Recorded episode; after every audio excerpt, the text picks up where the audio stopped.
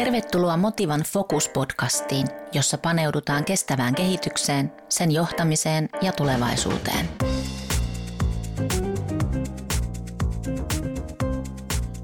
Valtion kestävän kehityksen yhtiö Motiva nopeuttaa ja tukee siirtymistä kestävään yhteiskuntaan ja elämäntapaan muuttuvassa maailmassa. Myös Motivassa ovat uudet tuulet puhaltaneet viime vuosina. Organisaatio on avautunut ja kehittynyt dynaamisemmaksi ja ketterämmäksi. Muutos ei ole kuitenkaan tapahtunut itsestään, vaan se on vaatinut systemaattista johtajuutta. Focus-podcastissa keskustellaan tänään tietoisesta muutoksen johtamisesta. Tervetuloa mukaan Maarit Tiililä, Anja Kahri sekä Vesa Silfer. Minä olen Kati Laakso Motivasta. Anja, sinä olet luotsannut Motivaa hallituksen puheenjohtajana jo muutaman vuoden ajan. Minkälainen kehityskaari Motivassa on ollut ja mitä odotuksia te asetitte hallituksena yrityksen uudelle luotsille Vesalle? Kiitos Kati. Joo, mä oon tosiaan pari vuotta ollut puheenjohtaja ja sitä ennen pari vuotta hallituksessa ja nähnyt nyt semmoinen 4-5 vuotta tätä Motivan, Motivan kehityskaarta ja Motivahan on, on noin, noin 20 vuotta vanha yhtiö. Paljon on tapahtunut 20 vuodessa ja tässä munkin aikana – Motiva historia on siinä, että se on ollut nykyisen TEMMin osasto ja, ja tosiaan omaksi osakeyhtiöksi sitten perustettu noin vuonna, muistaakseni vuonna 2000. Öö, todella paljon on tapahtunut siitä, että oltiin tällainen viraston osasto ja, ja otettiin vastaan tilauksia ja nykyään ollaan sitten dynaaminen, menty myös yksityiselle markkinalle. Suomen ympäristömerkintä kuuluu Motivaan, öö, ihan uusia asiakkuuksia – ollaan pidetty se ydin siellä aika lailla kestävä kehitys, energiatehokkuus, materiaalitehokkuus. Ja eri aikoina tarvitaan erilaista johtamista. Vesa on tuonut yhtiön nyt tähän hetkeen sopivaa, sopivaa johtamista. Kun me Vesa lähdettiin hakemaan, niin, niin haettiin kyllä, kyllä sitten, sitten tähän uuteen strategiaan, eli, eli kun ollaan valtion kestävän kehityksen yhtiö, 100 prosenttia Suomen valtion omistama yhtiö, niin, niin tota, ihan uudenlaista tekemistä ja sitä, sitä lähdettiin hakemaan ja sitä me ollaan Vesassa saatu. Kuulostaa oikein hyvältä. Jos tota, kurkataan vähän, vähän tuota, niin oikeastaan Marit esittäisin kysymyksen sinun suuntaan, että minkälaista johtajuutta nykyisin tarvitaan? Tässäkin on motivalla pitkä historia takana ja, ja aikalaisessa muutoksessa ollaan, niin, niin minkälainen on, on nykypäivän johtaja?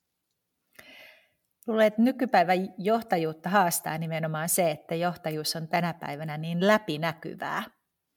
Eli sitä, että sä oot johtaja oikeasti jokaisella sun elämän osa-alueella, eli sitä roolia ei pääse riisumaan pois siinä vaiheessa, kun toimistolta pois lähtee. Eli se oma toiminta ja käyttäytyminen niin on koko ajan suurennuslasin alla tässä nykymaailmassa. Ja se johtaa varmaan hyvin pitkälti siihen, että on kyllä todella hyvin tunnettava itsensä, jotta pystyy sitten itselleen luontaisella tavalla ja omiin vahvuuksiin luottaen, niin rakentamaan niitä onnistumisen mahdollisuuksia sitten muille. Kyllä vain. Vesa, hyppäsit Motivan, Motivan ruoriin tässä, tässä tosiaan tulee jo vissiin puolitoista vuotta kohta kuluneeksi, jos sen on väärässä. Mikä mietitytti eniten, kun, kun hyppäsit toimitusjohtajan saappaisiin? Hyvä kysymys. Muutos oli varmasti se, mitä oli mielessä itsellä ihan henkilökohtaisesti. Mähän olin konsulttiorganisaatiossa työskennellyt edelliset 15 vuotta ja hyvin uudenlainen rooli oli edessä ja kyllähän muutos pelottaa kaikkia ihmisiä, miten pärjää uudessa roolissa, miten ihmiset ottaa vastaan. Ja sen takia aika iso prioriteetti itsellä oli perehtyä, tutustua organisaatioon, rakentaa sitä luottamusta. Se varmasti vähän lisäsi vielä sitä epävarmuutta, että mulla ei ole omaa kompetenssia kestävästä kehityksestä. Mä olin julkisen hallinnon ja yhteiskunnan erilaisten palveluiden kehittämisen parissa työskennellyt ja ymmärsin kyllä aihepiiriä, mutta sen luottamuksen piti rakentaa vahvasti sen ikään kuin johdonmukaisuuden ja, ja sen ehkä tuo läpinäkyvyys justiin, mitä, mitä Maarit tuossa korosti, ja sen, että olemme yhdessä työskentelemässä tärkeän yhteiskunnallisen asian eteen, niin niiden varaan. Mitä Sanja, jos kurkataan vähän, sä katsot sieltä hallituksen, hallituksen puheenjohtajan jakkaralta, totta kai koko yrityksen, yrityksen hyvinvointia ja, ja erityisesti tietysti niin kuin toimitusjohtajan tukena, niin mikä on paras tapa varmistaa tämä tämmöinen hyvä yhteistyö hallituksen ja yrityksen johdon välillä, toki myös johtoryhmän? Joo, tota noin, niin Vesa voi varmaan tuohon to, kommentoida sitten oman, oman näkemyksensä, mutta tota, ehkä mä aloittaisin sanomalla, sanomalla sen, että ja tässä kun Maaritkin on mukana, niin, niin me käytettiin tämän, tämän asian pohtimiseen aika paljon aikaa silloin, kun Vesa valittiin, valittiin toimariksi ja, ja, ja tota, Maarit tuli meille myös tähän coachiksi, ikään kuin tätä, tätä niin kuin meille pohjustamaan. Ja, ja se oli varmaan semmoinen äh, ensimmäinen juttu, että me ymmärrettiin, että on niin todella tärkeää. Motivassa on isoja muutosprosesseja käynnissä ja aika, aika vaikeitakin aikoja oli ollut siinä lähihistoriassa ja haluttiin varmistaa, varmistaa erityisesti hallituksen ja toimitusjohtajan hyvä yhteistyö. Hallitushan tietysti aina kun valitsee toimitusjohtajan, niin on siinä vaiheessa aika, aika lailla siellä ohjuksissa ja, ja tota, haluttiin varmistaa Vesalle hyvä onboarding ja, ja se, että meillä on hyvä, hyvä toimari ja, ja tota, Joo, me lähdettiin coachin kanssa liikkeelle ja me pidettiin myös sessioita sitten Vesa, Maarit ja minä sekä alussa ja lopussa ja, ja lähdettiin rakentamaan sitä, sitä polkua. Ja voisitte varmaan Vesa ja Maarit itse kommentoida sitten, niin kuin miten, miten itse näitte sitä, mutta et ehkä, ehkä tuohon mä vielä sanoisin sen verran, että me ollaan sit siitä ja muutenkin tässä Vesan kanssa saatu aika hyvä yhteistyö niin kuin liikkeelle – tietysti puhuminen ja avoimet välit ja säännöllinen yhteydenpito ja semmoinen avoimuus ja, ja se luottamuksen rakentaminen arjessa, että meillä WhatsAppit viuhuu ja tekstarit viuhuu ja puhelimet soi, mutta sitten meillä on myös hyvin selkeä systematiikka ennen hallituksen kokouksia, niin meillä on säännölliset palaverit, miten me käydään tietyt asiat läpi. Ja, ja tota, myös sitten, että jokaisen hallituksen kokouksen jälkeen me pidetään aina ilman toimitusjohtaja sihteeriä semmoinen puolen tunnin sessio, missä me arvioidaan kokouksen kulkua. Jos jotain palautetaan tai toimitusjohtajalle, niin tehdään se myös sit siinä sen jälkeen. Eli, eli tota, me puhutaan Vesan kanssa paljon ja, ja panostetaan siihen meidän yhteistyöhön, mutta kaikki lähtee oikeastaan sitten meidän, meidän coachingista. Vai mitä te ajattelette, Maarit ja Vesa? Ja mun mielestä tuossa oli tärkeää, mitä, mitä Anja toit esille, just nimenomaan tuo avoimuus ja luottamuksellisuus ja semmoinen rehellisyys heti alusta alkaen, että jos ajatellaan niin kuin yli, niin kuin yleisemminkin uuden toimitusjohtajan tulo organisaatioon, niin hänenhän kohdistuu todella monenlaisia odotuksia. Ja sehän tässä alussa on äärimmäisen tärkeää nyt erityisesti sitten hallituksen ja toimitusjohtajan välisessä yhteistyössä ja sitten toimitusjohtajan ja oman johtoryhmän välisessä yhteistyössä, että kirkastetaan ne odotukset, jotta on sitten helpompi lähteä rakentamaan sitä yhteistä tulevaisuutta ja myös sitten tarpeen mukaan niin kuin katkaista heti alkuun siivet sellaisilta odotuksilta, jotka ei ehkä ole ollenkaan mahdollisia tai niiden ajanhetki ei ole oikea siinä alkuvaiheessa, vaan ehkä niiden aika tulee sitten myöhemmin. Mutta kyllä mä tähän odotusten kirkastamiseen ja siihen avoimeen yhteistyöhön ja vuorovaikutukseen heti alusta asti, niin lähden, lähtisin kyllä panostamaan ja, ja sitä on Vesa ja Anja kyllä upealla tavalla tässä tehneetkin. Joo, tuohon on hyvä, helppo kompata. että käytännössähän hyvin arvokas tällainen sparraus tuli, tuli alusta asti Maaritilta. Lukaisin muuten Maarit sun kirjan aiheesta johtajan ensimmäiset sata päivää ja aika paljon itsekin pohdin sitä, että mitä alkuvaiheessa pitää tehdä ja, ja sitten kun niitä asioita piirsi auki myös paperille ja keskusteli Anjan kanssa myös siinä alkuvaiheessa, niin sitten siinä tuli vähän sitä odotusten myös hallintaa molempiin suuntiin. Taisi olla Anja ensimmäinen, joka sanoi, että kuulee, että vähän liikaa asioita olet suunnitellut sadalle päivälle. Ja todellisuus oli se, että ne asiat, mitä mä olin ideoinut, tehtiin 150 päivässä. Et ihan, se on jotenkin sellainen välitön keskustelu siitä, mitä pitäisi tehdä, milloin, millä prioriteeteilla sekä hallituksen, hallituksen puheenjohtajan että sitten kanssa johtoryhmän ja henkilöstön kanssa, niin tämä kaikkiin suuntiin vuorovaikutus on hirveän tärkeä. Mm.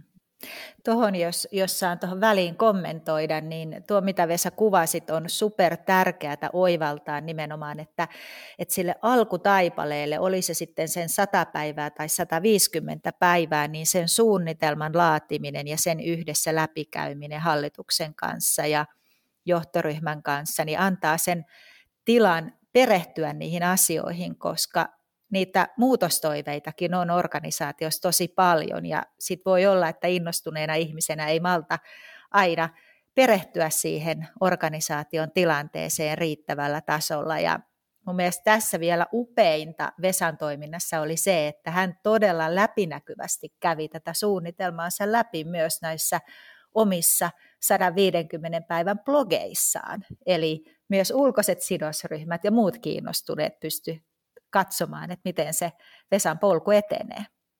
Tuo on, tuo on erittäin totta. Hyvät Maarit otit esiin noin noi Vesan, Vesan blogit ja sitten tuosta voisi vielä jatkaa vaikka siihen, että kun, kun Vesa, Vesa, osana Vesan onboardingia, niin, niin se määrä, määrä ö, sidosryhmiä asiakkaita, joita hän, hän tapasi hyvinkin laajasti ja, ja tavallaan teki sitä omaa, omaa onboardingia ja, ja sitoutti sido, sidosryhmien motivaan oli ihan, ihan ensiluokkasta myös sitten vähän myöhemmin strategiaprosessia tehtiin avoimissa workshopeissa ja, ja tota, sekin, sekin, oli hyvin, hyvin avointa ja, ja siitä iso hatunnosto.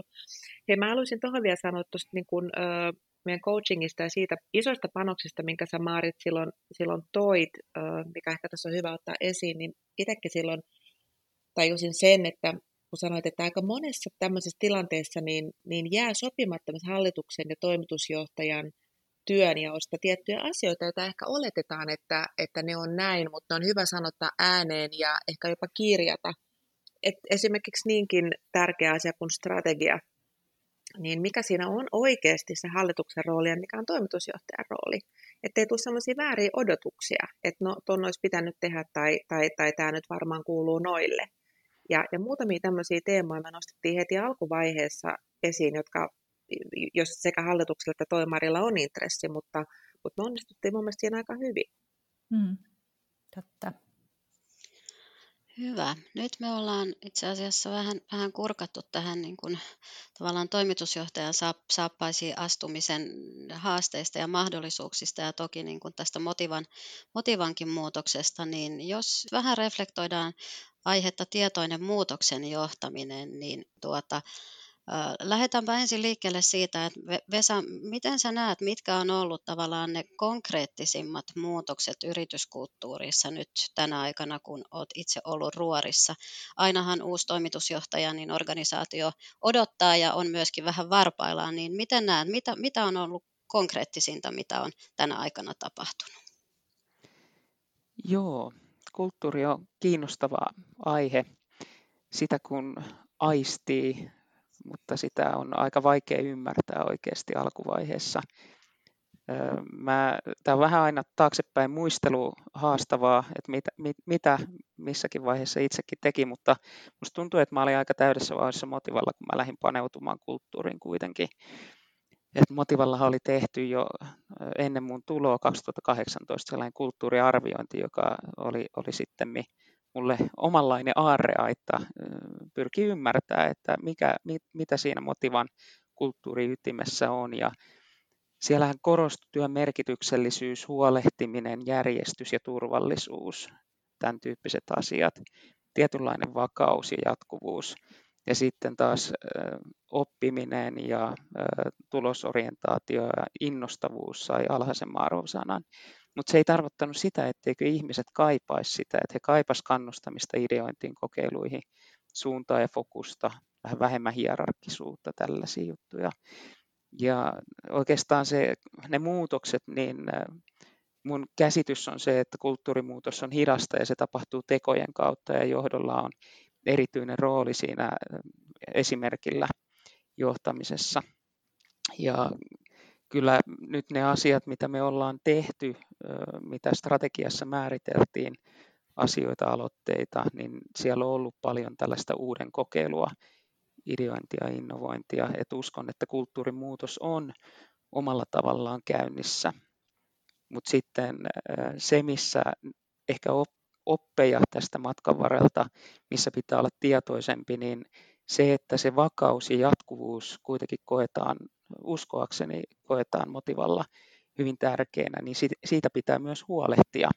Ja itsekin, kun muu on tällainen ihminen, joka mä orientoidun hyvin paljon ideointi- ja uuden rakentamiseen eri persoonallisuustesteissä, on niin pioneeriluonne, niin pitää tietoisesti puhua siitä jatkuvuudesta ja muistaa siitä, sitä viestiä, että kuinka meillä vahvuudet on tietyissä asioissa. Jos puhuu vain muutoksesta, niin ihmiset voi ajatella, että mulle on vain muutos tärkeää. Maarit, miten sä näet sun pitkällä kokemuksella, miten henkilöstöä kannattaa kohdella ja motivoida tämmöisessä muutostilanteessa? Ja miten, miten heitä parhaiten johdetaan? Tuossa mitä Vesa tuossa äsken sanoi, niin tuohan on ihan super tärkeää, että kuuntelee ja kyselee herkällä korvalla myös sitä, että miten, mistä ihmiset on ylpeitä organisaatiossa – mitä ne näkee, että on ne organisaation vahvuudet, jotta sitten voi todella, niin kuin Vesa tuossa sanoi, niin rakentaa sitä jatkuvuutta. Ja kun ihmisille tulee se tunne, että heitä on kuunneltu ja heidänkin näkemyksiä on kysytty, vaikkei niitä kaikkia voidakaan toteuttaa ja ottaa huomioon välttämättä, niin siitä rakentuu nimenomaan se luottamus ja sitten halu siihen, että, että on valmis sitten niihin muutoksiinkin, mitä matkan varrella eteen tulee. Että kyllä se lähtee siitä ihmisen kohtaamisesta. Ja ehkä vielä sen haluaisin tuohon sanoa, että, että on tosi tärkeää, niin kuin Vesa tuossa viittasi hänen omaan persoonallisuuden piirteisiin ja siihen uutuushakuisuuteen. Ja varsinkin nyt kun tuossa juonnossakin Kati sanoi, että haetaan tällaista dynaamisuutta ja ketteryyttä toki systemaattisen johtamisen kautta – niin tietyllä tavalla hän Vesa persoonana jo tuo sitä ja toi sitä, jolloin on tosi tärkeää, että johtaja muistaa sen, että jo se, että hän persoonana tulee organisaatioon, on muutos. Eli hänen omat teot, mihin Vesa äsken viittasi, ja hänen oma käyttäytyminen alkaa jo päivästä yksi muokkaamaan sitä organisaation tapaa toimia ja kulttuuria sen esimer- johtajan esimerkin kautta, niin siitä on, tämä menee siihen tietoisuuteen nyt, minkä nostit Kati tuossa esille, että johtajan on tosi tärkeää olla tietoinen siitä, että minkälaista käyttäytymistä hän vie eteenpäin ja minkälaista kulttuuria hän sillä käyttäytymisellä edistää ihan siellä arjessa. Niin, näitä kaiken maailman johtajakäsitteitä on ja, ja termejä viuhuu ja, ja nyt puhutaan paljon valmentavasta johtamisesta ja palvelevasta johtamisesta, niin mitä mieltä te, te olette näistä, että on, onko tämä jotain, tunnistatko Vesa, että olisit näitä soveltanut tai tunnistatko Anja, että Vesa olisi tämmöistä johtamisfilosofiaa tietyllä tavalla käyttänyt? Vastaassa Vesa vaan ensin. Mä ajattelin, että naiset ensin. tota, joo, siis kyllä valmentava johtaminen, sehän on omanlainen, tai palveleva johtaminen on omanlainen paradoksi, koska kuitenkin johtajuus vaatii sitä, että jotkut ovat kiinnostuneita myös seuraamaan jonkinlaista suuntaa asetetaan ja sen suunnan mukaan mennään, mutta siihen valmentavaan palvelevaan johtamiseen mun käsityksen mukaan liittyy se, että haetaan sitä inspiraatiota ja ihmisille ikään kuin niitä motivaatiolähteitä tunnistetaan ja sitten poistetaan esteitä siltä onnistumiselta ja tuetaan niitä vahvuuksia ja autetaan ihmisiä kehittämään omia vahvuuksiaan. Et eräällä tavalla se on sellainen organisaatioiden voimavaran vapauttaminen, kun usein meillä on aika paljon – sellaisia lukkoja ja esteitä siltä, mitä kaikkea voisimme tehdä ja saavuttaa. Ja ne voi liittyä vaikka hierarkioihin ja totuttuihin tapoihin, että kuka saa tehdä mitä, milloin, missä. Mutta sitten tähän liittyy myös itseohjautuvuus. Siitä puhutaan myös aika paljon organisaatioissa niiden kehittämisessä. Ja on vaikea toteuttaa itseohjautuvuutta, jolle ei ole selkeitä pelisääntöjä ja selkeitä suuntaa. Pelisääntöjä siitä, että missä tilanteessa sä voit olla itseohjautuva ja minkä tyyppisissä asioissa, päätöksissä. Että nämä on oikeastaan hyvin kiehtovia, kiehtovia aiheita ja, ja ollaan luotu muun muassa motivalla joitakin pelisääntöjä, vaikka keskusteluita myyntiprosessin aikana, tietyt checkpointit, jotka mahdollistaa sen toiminnan vapauden, kun niiden pelisääntöjen mukaan mennään. Joo, tota noin, niin tosi, tosi viisaita sanoja. Vesa, Vesa näin, näinhän se menee ja Maarit myös. Ja ei mulla oikeastaan tuohon mitään, mitään lisättävää. Tota noin, niin e, ehkä nyt vielä niin kuin sen, sen voisi niin kuin sanoa, mistä tykkään Vesa, mitä sä myös motivassa niin kuin meidän keskusteluissa, kun, kun me johdetaan muutosta, niin sä aina, aina välillä käytät semmoista sanaa, että tai äsken sanoit, että on sitä niin kuin, e, niin kuin esteiden poistamista ja, ja näin, näinhän, se, näinhän se palveleva ja hyvä johtaminen on. Mutta myös sen tunnistamista, että, että tota, niin kuin ei, eihän työpaikka ja työyhteisö loppuviimeksi ole demokratia, mutta että, että ihmiset tulee kuulluksi ja pääsevät kertomaan oman, oman näkemyksensä ja, ja saavat sen mahdollisuuden ottaa kantaa. Mutta viime kädessä, niin, niin varsinkin kun johdetaan muutosta, niin on minusta tärkeää ymmärtää, että työ, työyhteisö ja ympäristö sit ei loppuviimeksi ole demokratia, se vastakohta ei ole diktatuuri, mutta, mutta ei se ole demokratia. Ja, ja tota, täysin oleellista, että, että porukka ymmärtää niin kuin miksi, Et, että niin kuin se kuuluisa why, niin, niin, niin ei vaan se, että miksi me ollaan olemassa, vaan, vaan myös se, että, että miksi me tehdään näitä muutoksia. Että, että ihmisethän ei tykkää muuttua, varsinkin jos muutostilanteessa joudutaan kulttuuria muuttamaan ja, ja asioita muuttamaan. Ja kulttuurin muuttaminenhan lähtökohtaisesti ei myöskään tietysti ole itseisarvo, vaan sitä muutetaan. Jos muutetaan, niin, niin jostain syystä ja se syy lähtee strategiasta. Mutta sen, sen, niin kuin, sen wine ja sen, sen suunnan ymmärtäminen ja, on, on merkittävästi helpompaa, jos, jos tulee kuulluksi. Ja sitten ehkä vielä tuohon palvelevaan johtamiseen, niin mä ottaisin tämän niin kuin palautteen antamisen niin kuin merkityksen, että mä itse kuuntelin just tällä viikolla ö, hyvän podcastin, missä Erika, Erika Heiskanen toi oli muistaakseni psykopodcast, kertoo, kertoo siitä palautteen antamisesta, että se on loppuviimeksi negatiivisenkin tai, tai korjaavan palautteen antaminen, niin se on, se on palvelus ihmiselle ja, ja se on semmoinen, mitä me johtajat aina välillä ehkä niin kuin, tota, kierrellään, että, että ajatellaan, että mä teen sen huomenna tai mä teen sen ylihuomenna tai mä en halua pahoittaa jonkun mieltä, mutta se on oikeasti palvelus ja, ja tota, se on, se on semmoinen osa, osa kulttuurin ja, ja palvelevan johtamisen ydintä, jonka tässä kohtaa haluaisin muistuttaa. Ja mun mielestä tämmöisessä motivassa Vesa säkin, säkin hienosti edistät.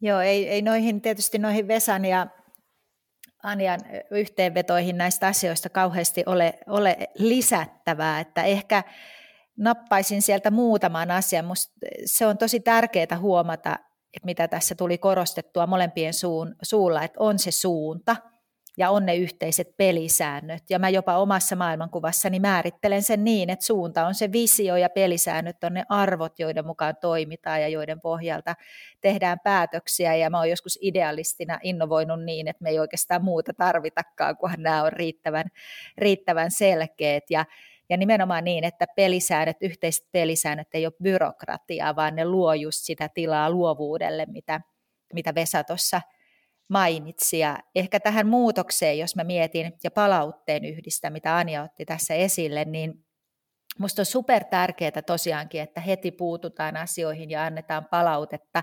Ja erityisen tärkeää on antaa vahvistavaa palautetta niistä asioista, joissa ihmiset etenee kohti sitä haluttua muutosta, koska se vahvistuu, mihin huomio kiinnittyy.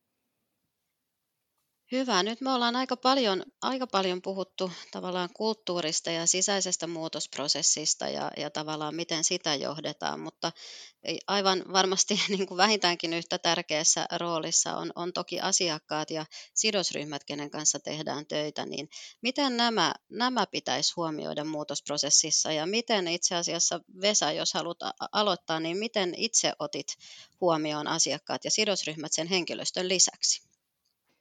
Joo, sehän on johtamisessa hirveän tärkeää, että kaikista suunnista ottaa niitä viestejä ja signaaleja ja kyllähän se lopulta asiakas, asiakaskysyntä on se, joka määrittelee pitkällä aikavälillä ja meidän kyky reagoida siihen määrittelee pitkällä aikavälillä meidän menestyksen. Ja me itse strategiaprosessiin ihan otettiin asiakkaita, tavattiin julkishallinnosta ja myös tuolta yksityiseltä sektorilta järjestöjä, liittoja, muita ja otettiin heidät mukaan meidän oman strategian uudistamiseen. Ja oikeastaan se, kun sitten työstettiin siitä oma, oma strategiamme, niin Me ollaan myös lähetty kehittämään joitakin palveluita yhdessä näiden samojen asiakkaiden kanssa, että selkeästi viestitty, että me nyt panostetaan näihin juttuihin kanssa, että tehdään tätä yhdessä. Niin se osoittaa tietynlaista pitkäjänteistä sitoutumista siihen meidän yhteistyöhön näiden, näiden asiakkaiden kanssa.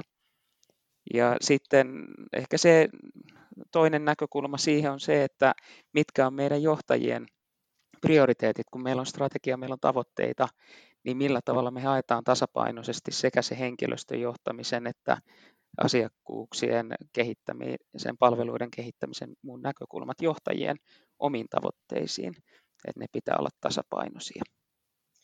Niin, onko sulla Maarit tähän jotain näkemystä? Voisin kuvitella, että moni toimitusjohtaja saappaisiin astuva kipuilee juurikin tämän Vesan mainitseman tasapainon kanssa, että pitäisi ehtiä huolehtia henkilöstöstä ja asiakkaista ja, ja monista muistakin sidosryhmistä ympärillä, niin onko sulla jotain, jotain vinkkejä, niksejä coach-näkövinkkelistä?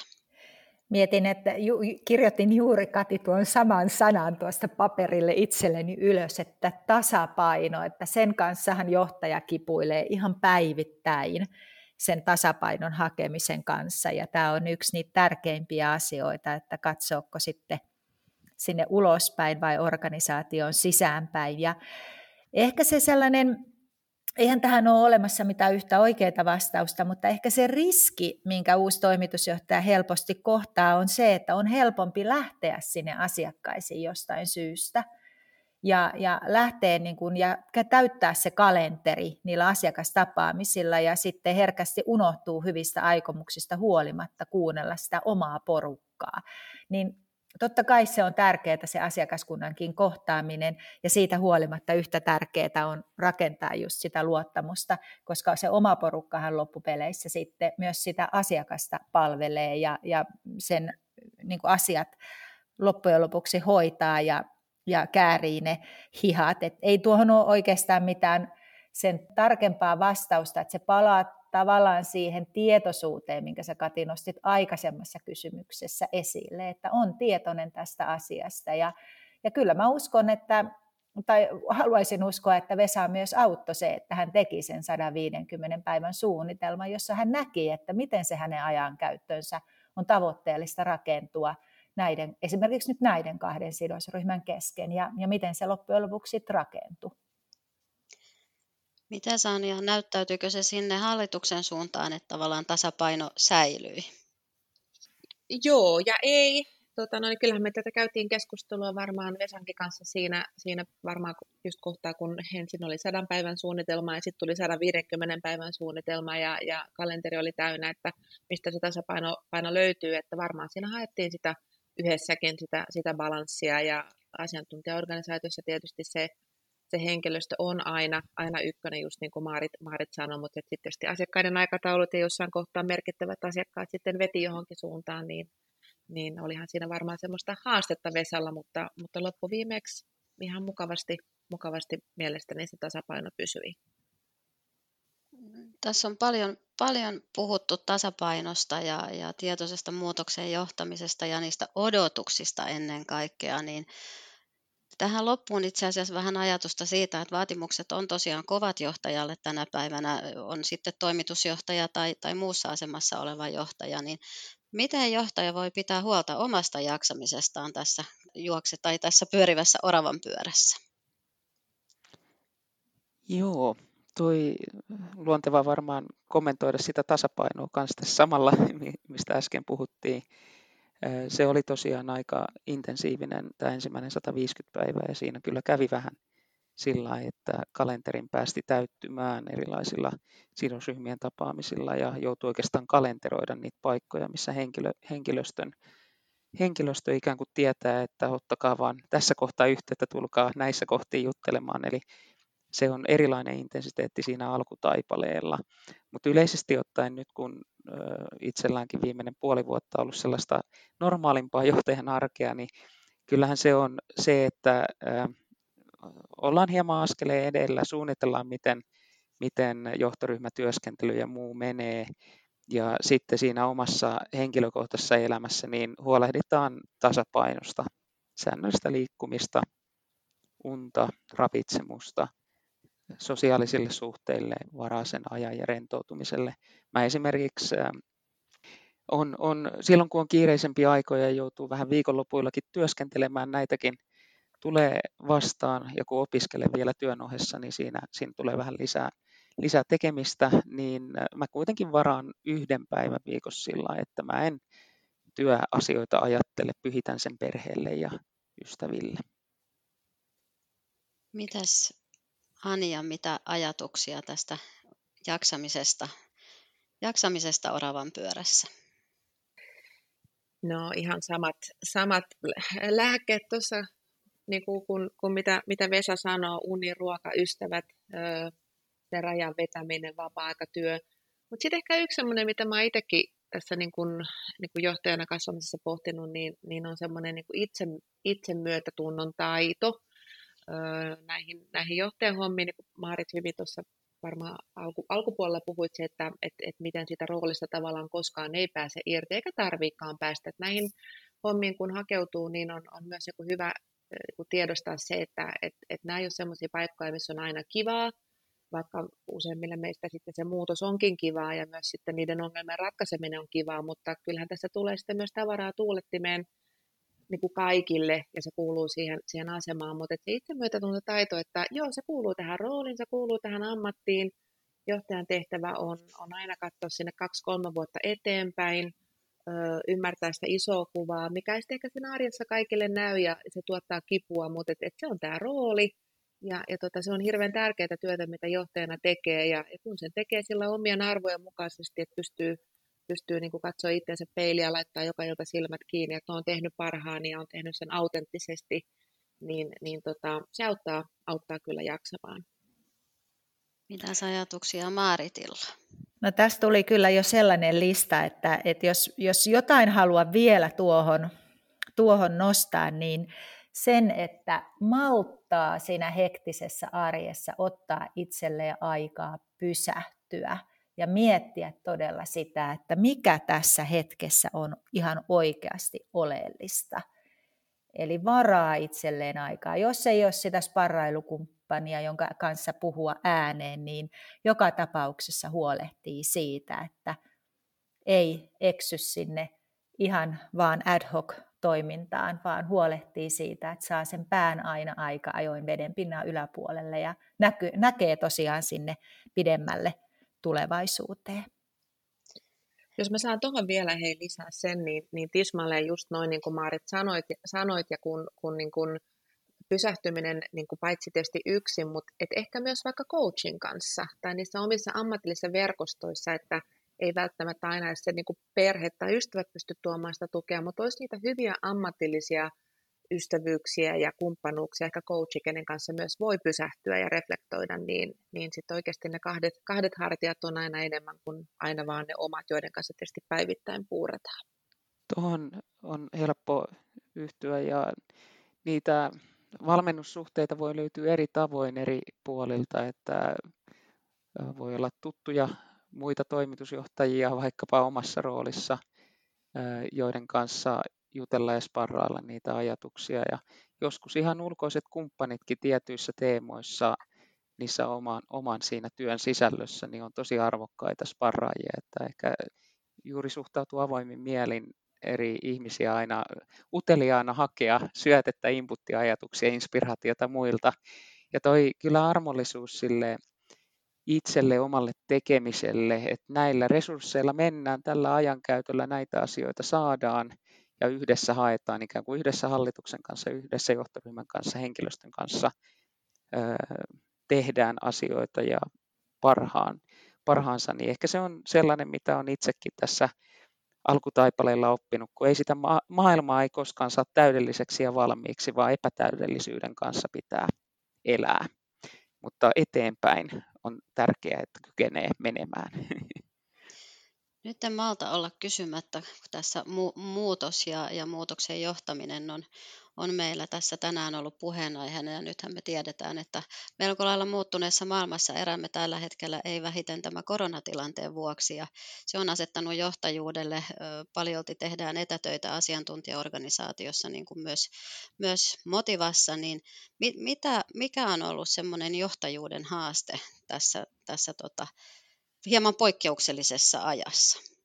Haluuko Maarit aloittaa?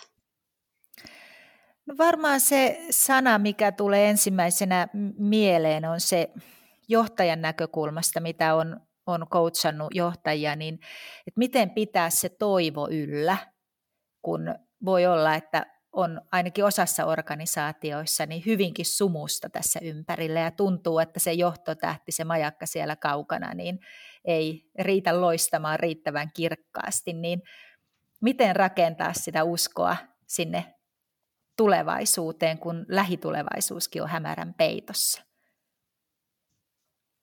Mitäs Anja, herättääkö ajatuksia? Joo, no voi, voi montakin, montakin asiaa, mutta että ehkä yksi, yksi mikä nyt on toi Martin pointti oli tosi, tosi tärkeä, ja mullakin voisi olla ykkösprioriteetti. Ehkä toinen on sitten se, että kun on hirveän erilaisia ihmisiä yleensä johtajilla johdettavina, niin, niin miten eri ihmiset näin niin kuin etäaikana – korona-aikana eri tilanteista niin asian suhtautuu. Että vielä kun sen tilannejohtamisen, juuri sen, sen oman johdettavan kautta sen ymmärtäminen, niin, niin se on niin kuin haastavaa ja, ja, ja vai, niin suorastaan melkein niin vaikeaa, kun ei kohtaa ihmisiä ja, ja tulee ihan uusia asioita esiin, niin miten siinä pystyy motivoimaan, kannustamaan, olemaan läsnä, empaattinen, silti viemään, viemään asioita eteenpäin. Joo, tuohon voisi jatkaa, että ihmisillä on erityyppisiä prioriteetteja ja tarpeita tässä tilanteessa. Eli toisaalta me kaivataan todella sinne työpaikalle ja yhteisöllisyyden tunne on sellainen, mitä, missä kärsitään, mutta sitten meillä on erilaisia elämäntilanteita ja ihmisillä on erilaisia pelkoja liittyen tähän koronaan ja kuinka ikään kuin turvallisuushakuisia eri ihmiset on, että tässä pitää olla kaikkien joustavia tässä ajassa ja luo, meidän pitää johtajina luoda turvallisia työympäristöjä ja kohtaamisia ja mahdollistaa erilaisia hybridimalleja, missä saattaa porukka olla maskeissa riittävällä etäisyydellä ideoimassa toimistolle ja sitten jotkut vaikka etänä paikalla tai muuta. Että ehkä se turvallisuuden tunne on, on sellainen keskeinen asia. Meillä näyttää sillä motivana ihan hyvä tilanne olevan, että en, en, ensimmäisenä en ajattele uskoa tulevaisuuteen. Hyvä tilanne johtuu siitä, että kestävä kehitys on tosi iso prioriteetti tällä hetkellä yhteiskunnassa. Mutta sitten enemmän juuri toi, että millä tavalla sitten me tässä ajan hetkessä huolehditaan vaikka työhyvinvoinnista. Puhuttiin etätyöhyvinvoinnista meidän uuden, uuden HR-kehittämispäällikön kanssa. Moni ihminen on vaikka tunnin kokousputkissa koko päivän niin justiin lanseerattiin, että tehdäänpä 50 minuutin kokouksia, tehdään niistä ikään kuin se standardi, että kaikki pääsee vähän verryttelemään sieltä etätyöpisteeltään. Ja tämän tyyppisiä asioita pitää miettiä tänä aikana. Kuulostaa hyvältä. Hyvää keskustelua. Nyt tähän loppuun oikeastaan niin ottaisin teiltä kaikilta, ei ehkä helpoin tehtävä, mutta muutama oma vinkki muutoksen johtamiseen. Haluuko Maarit aloittaa? No mä ehkä kiteyttäisin sen siihen asiaan, kun muutoksia on niin monenlaisia ja tämä ma- maailma muuttuu jatkuvasti ja on paljon semmoisia epävarmuustekijöitä ympärillä, niin ehkä se mun vinkki olisi siinä, että se ankkuri kuitenkin siinä muutoksessa on se, että tunnet itsesi. Mitäs Anja, onko vinkkiä muutoksen johtamiseen? Tota, just noin niin kuin Maarit sanoi, että on hirveän erilaisia muutostilanteita ja tarpeita ja ne pitäisi aina peilaa sitten ne, ne vinkit niihin tilanteisiin, mutta ehkä, ehkä yksi semmoinen äh, juttu voisi vois olla, että äh, porukka ymmärtää miksi. Siitä taisin tuossa aikaisemminkin puhua, että, että, että tota, tulisi se, tulisi se niin kuin kuulluksi tulemisen tunne ja se, että miksi me muututaan. Että muutos ei ole itseisarvo, vaan se vie meitä johonkin, johonkin suuntaan. Vesa, sulla lienee tässä viime ajoilta ehkä konkreettisimmin myöskin, myöskin takataskussa, takataskussa kokemuksia, niin löytyykö joku semmoinen yksi tai kaksi hyvää vinkkiä? Joo. Tota, ehkä se muutoksen tarve on sellainen, mikä on hyvä. Sen pitäisi kyetä tunnistaa ja sanottaa ja viestiä organisaatioissa keskustelee auki, kun ihmiset suhtautuu muutokseen eri tavalla. Osa näkee uhkana, osa innostuu muutoksesta ja, ja se paikalleen jääminen on kuitenkin yksi suurin uhka organisaatioiden olemassaololle. Eräällä tavalla sen tiedostaminen, että oikeastaan ihan, ihan jatketaan nyt vaan mitä aina olemme tehneet, niin se ei ole sellainen hyvä, hyvä malli ja suunta. Mutta sitten taas kun mietitään sitä visioita ja sitä suuntaa ja sen innostavuutta, niin lopultahan se innostavuus syntyy niissä ihmisten tulkinnoissa. Ja ihmisten pitää löytää se oma merkityksensä sille yhteiselle suunnalle ja visiolle. Ja sen takia se vaatii enemmän keskustelua. Mulla on sellainen tunne, että ekalla strategiakierroksella me ei tuossa ihan täysin onnistuttu. Että henkilöstöltä tuli jonkin verran kommentteja, että ei löydä aina sitä omaa tekemistään siinä strategiassa, vaikka siellä oli niitä avainteemoja, mutta sen ikään kuin auki kuvaaminen yhteisesti ja sitten liiketoiminta-alueilla ja henkilökohtaisissa tavoitteissa ei, ei sillä täysin onnistunut. Se on oikeastaan sen tulkintaa, että mitkä osat tästä strategiasta, mitkä asiat täällä on juuri minun kohdalla relevantteja, koska strategiathan on valintoja ja tietynlaisia muutoksia haetaan, ja se ei ole yhtä suuri se muutos ja vaikutus joka ikisen ihmisen kohdalla. Näin juuri. Aivan erinomaisia näkökulmia ja keskustelua, keskustelua johtajuudesta ja tietoisesta muutoksen johtamisesta. Haluan kiittää omasta puolestani hyvästä, hyvästä tosiaan Annista kaikille kolmelle, eli Anja, Maarit ja, ja Vesa. Kiitos. Kiitos paljon. Kiitos. Kiitos. Kuuntelit Motivan podcastia kestävästä kehityksestä. Lisää tietoa aiheesta www.motiva.fi.